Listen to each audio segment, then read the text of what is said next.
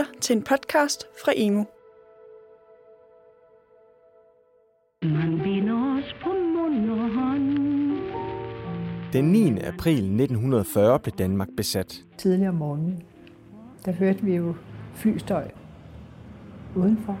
Og så ser vi de her fly, der kommer over hustagen. Meget, meget lavt. Jeg var helt bange for, at de kunne tage skorstenen med. Jo ikke? Altså, de var fløj meget lavt. Og det kunne jeg jo ikke lide. Pludselig kunne man se tyske soldater i byerne og tyske køretøjer i landskaberne.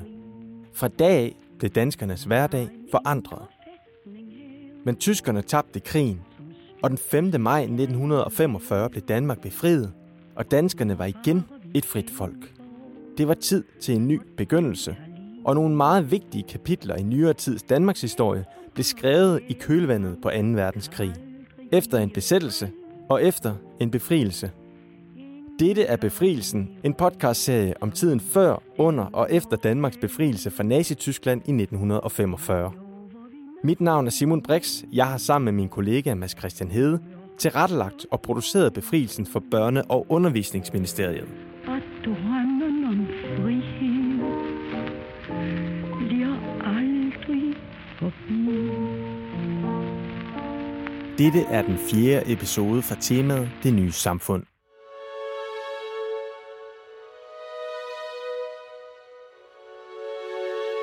Den økonomiske situation lige efter befrielsen, den er meget vanskelig for Danmark. Ifølge historiker Niels Vium Olesen sætter fem års besættelse sig i det danske samfund. Danmark er i 1945 tilbagestående. Udviklingen er gået i stå. Rigtig mange danskere står uden job eller bolig, og der mangler varer på forretningernes hylder. Derfor skal landet rulles i gang igen, samtidig med, at man skal sikre sig imod at blive besat, hvis der skulle bryde en ny krig ud. Og det handler denne fjerde og sidste episode af Befrielsen om. Det her er lyden af et gammeldags landbrug. Og sådan lød det mange steder i Danmark efter befrielsen, hvor man brugte hestevogne og høtyve, i stedet for majtærsker og andre moderne maskiner i landbruget. Selvom Danmark producerer korn og havre på en forældet måde lige efter befrielsen, så er det dog netop landbruget, der holder en hånd under den danske økonomi. Under 2. verdenskrig blev mange lande rundt omkring Tyskland bombet, men ikke så meget i det lille land mod nord, Danmark. Herhjemme slap vi allernådigst for de store slag og byer af bomber, og det betød, at det man kalder for produktionsapparatet, altså det der gør, at man i et samfund kan producere og transportere varer, stadig virkede. Det trumfkort, Danmark har i 1945, altså det er et landbrug, der er i stand til at producere faktisk langt mere, end Danmark selv kan spise. Den mad, befolkningen ikke selv kan spise, bliver solgt til udlandet, og det var rigtig vigtigt for Danmark at få gang i handel med andre lande.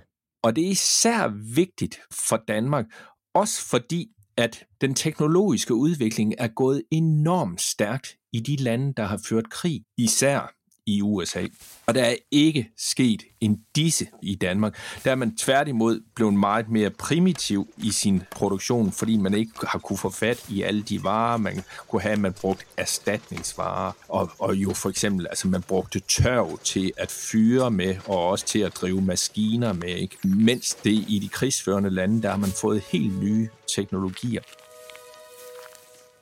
Danmark kunne altså bespise sig selv og sælge den overskydende produktion, men det var ikke nok til at få landets økonomi skubbet i gang. Landbruget skulle også producere mere effektivt, og der skulle også produceres andet end mad og foderstoffer, for at landet kunne klare sig i konkurrencen med andre lande. Det vigtige var kort sagt, at færre mennesker kunne producere mere mad, og at dem, der ikke længere skulle arbejde med landbrug, kunne blive ansat på fabrikker, der blandt andet kunne lave sko og maskiner til landbruget og andre varer, som samfundet selv kunne bruge, eller som kunne blive solgt til udlandet. Men det var ikke nogen nem opgave. Danmark har nogle meget, meget svære år, øh, faktisk fra 1945 til faktisk til slutningen af 1950'erne, hvor man hele tiden prøver at få solgt nogle landbrugsvarer hvormed man så håber at kunne få valuta sådan, at man kan købe moderne teknologi, som man også kan udvikle øh, industrien. Men det går ikke særlig godt. Altså Danmarks økonomi øh, humper bag efter Europa øh, igennem øh, det meste af 1950'erne. I 1951, seks år efter befrielsen, kan danskerne stadig ikke få alt den kaffe, de vil, og da prisen på kaffe stiger på verdensmarkedet, bekymrer det den danske regering. Det kan man høre i denne radioavis fra 1951, hvor der er rygter om, at kafferationeringer vil blive skåret ned. Der har i den senere tid været forlydende og fremme om, at kafferationen i Danmark kunne ventes nedsat. Årsagen hertil skulle være den store stigning i kaffepriserne på verdensmarkedet. Handelsminister Krav erklærer, at han ikke kan sige noget bestemt om, hvorvidt det bliver nødvendigt at skære rationen ned. Men tilføjer han, regeringen vil gøre alt, hvad der er økonomisk muligt, og måske endda lidt mere, for at opretholde den nuværende kafferation. Selvom danskerne måtte spare på kaffen, og det generelt tog lang tid at få gang i økonomien igen, så var der dog sat gang i en udvikling, der skulle vise sig at slå igennem sidst i 1950'erne. Noget af det, som hjælper Danmark i gang med udvikling fra at være tilbagestående og til at blive et mere moderne samfund, var Marshallhjælpen, som var en stor pulje penge, USA gav til at genopbygge Vesteuropa. Marshallhjælpen er opkaldt efter den daværende amerikanske udenrigsminister George Marshall. Europe is still emerging from the devastation and dislocation of the most destructive war in history. Within its own resources, Europe cannot achieve within a reasonable time economic stability. Fra 1948 til 1952 modtog Danmark tæt på 2 milliarder kroner fra USA, svarende til næsten 40 milliarder nutidskroner. Støtten blev for eksempel givet i form af amerikanske dollars eller i form af for eksempel kul, der kunne bruges i industrien. Og støtten var kærkommen. Altså dels fordi, at den giver adgang til noget amerikansk teknologi. Den hjælper også til at effektivisere landbruget, sådan at man kan producere mere i landbruget med indsættelse af mindre arbejdskraft det frigør så noget arbejdskraft, man kan bruge i øh, industrien, og det flytter sådan lidt øh, vægten fra landbrugsbenet over på industribenet. Og der betyder Marshallhjælpen en del i forhold til at lave det her skifte, altså fra overvejende landbrugsland til at blive en moderne industrination. På Merlingård ved Skanderborg demonstrerede 30 Fortson-traktorer det sidste nye inden for landbrugets mekanisering. Der var stor interesse for vendeploven, der gør det muligt at pløje en mark fra samme side. Pengene blev brugt på at indkøbe korn og foderstoffer, men også på at indkøbe moderne maskiner som traktorer og malkemaskiner. Nogle historikere mener, at Marshallhjælpen faktisk forlængede vejen til en optur for dansk økonomi, men i samtiden der fremhævede den danske handelsminister Jens Otto Krav, at Marshallhjælpen var en stor gevinst for Danmark. Igennem Marshallhjælpen har vi fået en lang række råvarer, som kun kunne købes i dollars. Hvis vi ikke havde modtaget Marshallhjælpen, havde vi simpelthen ikke haft midler til at købe disse varer. Så ville vores import af korn, foderstoffer, metaller, uld og bomuld, maskiner, tobak, kaffe med videre, den ville være blevet nedskåret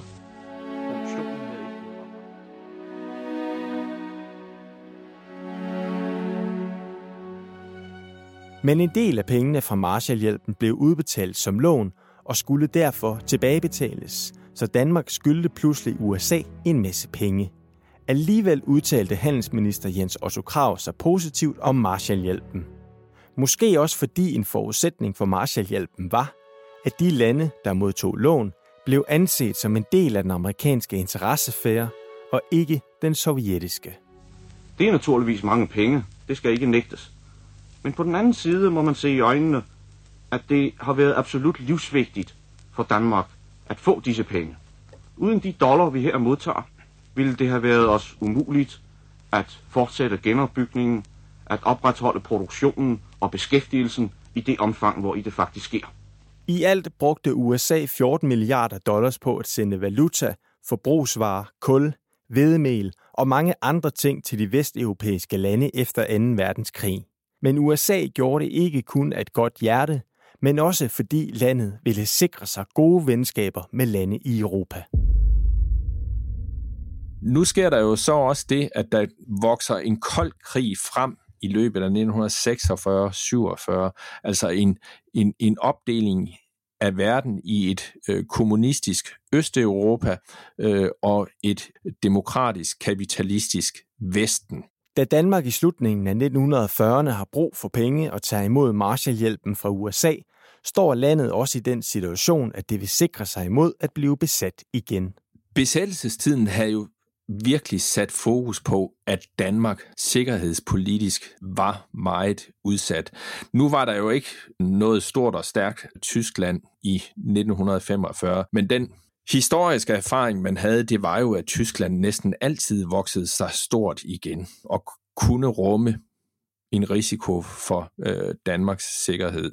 Egentlig ville Danmark helst have været med i et militært samarbejde med Norge og Sverige, men de tre lande kunne ikke nå til enighed, og derfor ender det med, at man i 1949 tilslutter sig en aftale med USA og nogle vesteuropæiske lande i det, som vi i dag kender som NATO.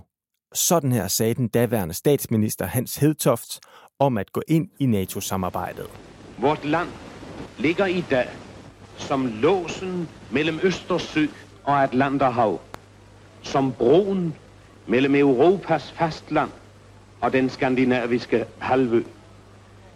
De erfaringer, vi har fra overfaldet den 9. april 1940, viser os alle sammen, at den dag, der er strid, så kan den kyniske angriber uden skrubler tage os, vort land, dig og mig, mellem sine jernkæber. Derfor er vi tvungne til, for vores egen skyld og for verdens fredens skyld, at søge sikkerhed i fællesskabet, sammen med de andre demokratier.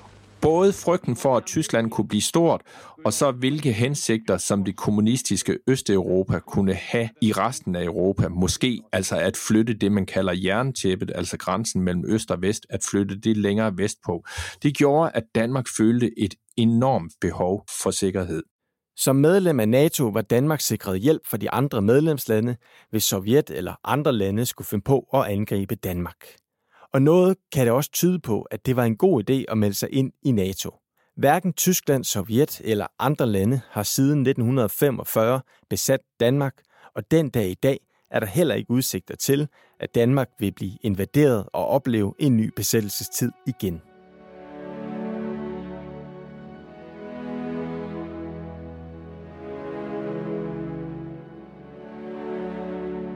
Freden i Danmark sikrer også roen til udvikling. Det tog nemlig tid at gennemgå forvandlingen fra rusten landbrugssamfund og til at blive en topmoderne industrination med fyldte varehylder i butikkerne. Men på et tidspunkt, mere end 10 år efter krigen, vender udviklingen, og pludselig går det rigtig stærkt i Danmark. Og det fører jo til udviklingen af en af verdens mest omfattende velfærdsstater, og måske også en af verdens bedst fungerende velfærdsstater i øh, løbet af 1960'erne.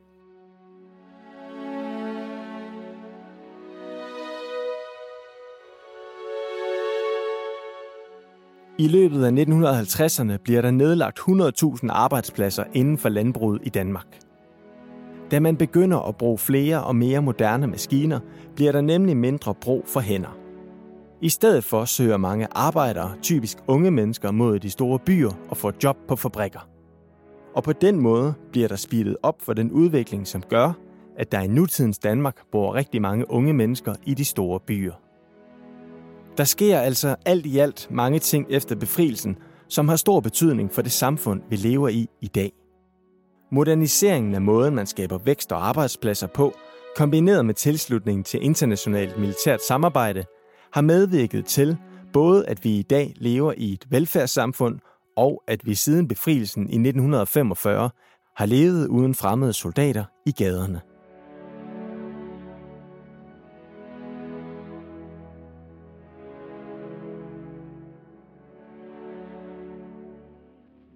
Og med de ord er vi nået til vejs ende i denne podcast-serie.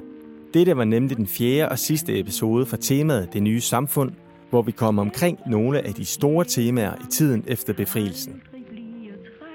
Har du ikke hørt de to andre temaer, modstand og flugt, så kan du finde dem i din podcast-app.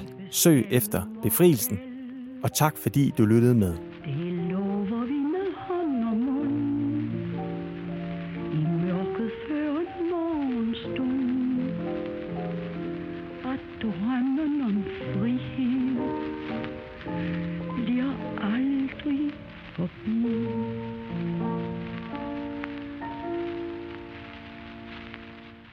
I denne episode har vi brugt klip fra DR og Københavns Beredskab.